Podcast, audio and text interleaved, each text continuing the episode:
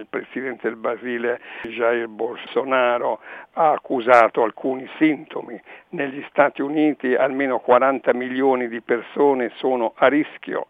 Texas, Arizona e Florida sono gli stati che hanno il maggior numero di coronavirus. Mettiamoci la maschera anche in Italia per mettere la gente in allarme. Le televisioni americane hanno dato la testimonianza degli infettati e sono testimonianze davvero impressionanti. Qui in Italia c'è la tendenza a sottovalutare il coronavirus, c'è troppa gente insieme in piazza e nei bar, le distanze non vengono osservate, insomma ci sono molte trasgressioni